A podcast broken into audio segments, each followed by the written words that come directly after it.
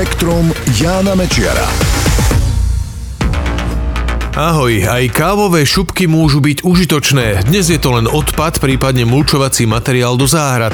Ako však budete počuť v tomto spektre, môže poslúžiť aj pri výrobe aut. Automobilka Ford a sieť reštaurácií McDonald's spojili svoje sily pri vývoji automobilových dielov z kávových šupiek, teda z odpadu, ktorý vzniká pri pražení kávy. Je to tenký materiál podobný šupkám z arašidov. Inžinieri vyvinuli metódu, pri ktorej sa zo špeciálne spracovaných kávových šupiek a ďalších prísad vyrábajú granule. Dajú sa rozstaviť a tvarovať, takže je možné ich použiť na výrobu plastových predmetov, podobným spôsobom ako sa vyrábajú z tradičných ropných plastov. Kávový plast je však ľahší a menej energeticky náročný. Má asi o 20% nižšiu hmotnosť ako tradičné plasty. Ford chce tento nový materiál používať najprv na výrobu skriniek svetlometov pre autá.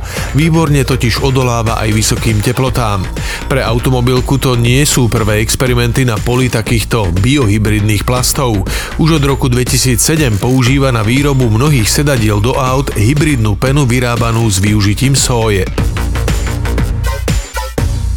Plasty v oceánoch zabíjajú morské živočíchy, o tom sa hovorí už dlho.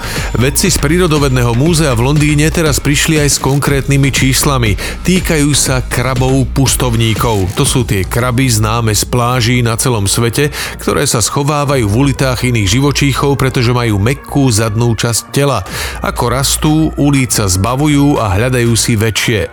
Vedci najnovšie preskúmali miesta na pobrežiach kokosových ostrovov v Indickom oceáne a Hendersonov Marianovho ostrova v južnej časti Tichého oceánu.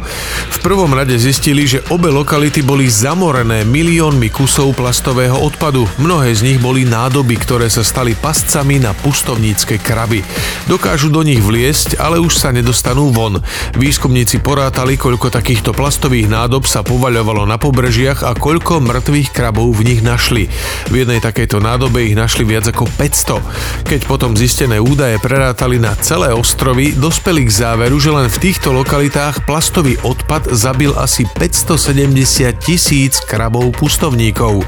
Tieto tvory sú pritom dôležitou súčasťou ekosystémov, zúrodňujú a prevzdušňujú pôdu a rozširujú semená rastlín. Spoločné tancovanie na večierkoch, diskotékach alebo zábavách posilňuje sociálne väzby. To je známe už dlhšie. Vedci z Oxfordskej univerzity však zistili, ako to vlastne funguje. Experimentovali so skupinou brazílskych tínedžerov, ktorých nechali tancovať na celkom reskú elektronickú hudbu. Rozdelili ich do skupín a nechali ich tancovať. Raz mali tancovať spoločne, synchronizovane, potom zasa bez ohľadu na pohyby ostatných členov skupiny, inokedy s vysokým nasadením, potom zasa s nízkym. Po každom tanci merali odolnosť voči bolesti pomocou tesného návleku na meranie krvného tlaku. Ukázalo sa, že keď ľudia tancovali spoločne s ostatnými, robili rovnaké tanečné kroky a dávali do toho viac fyzického úsilia, odolnosť voči bolesti sa im zvýšila najviac. Zároveň sa najviac zvýšil pocit spolupatričnosti s ostatnými. Po synchronizovanom a fyzicky náročnom tanci mali k sebe ľudia najbližšie. O čo si menej, ale predsa len zbližoval aj tanec, pri ktorom si každý člen skupiny tancoval svoje. Na svedomí to zrejme všetko má endorfín, známy hormón šťastia, ktorý poznajú napríklad bežci.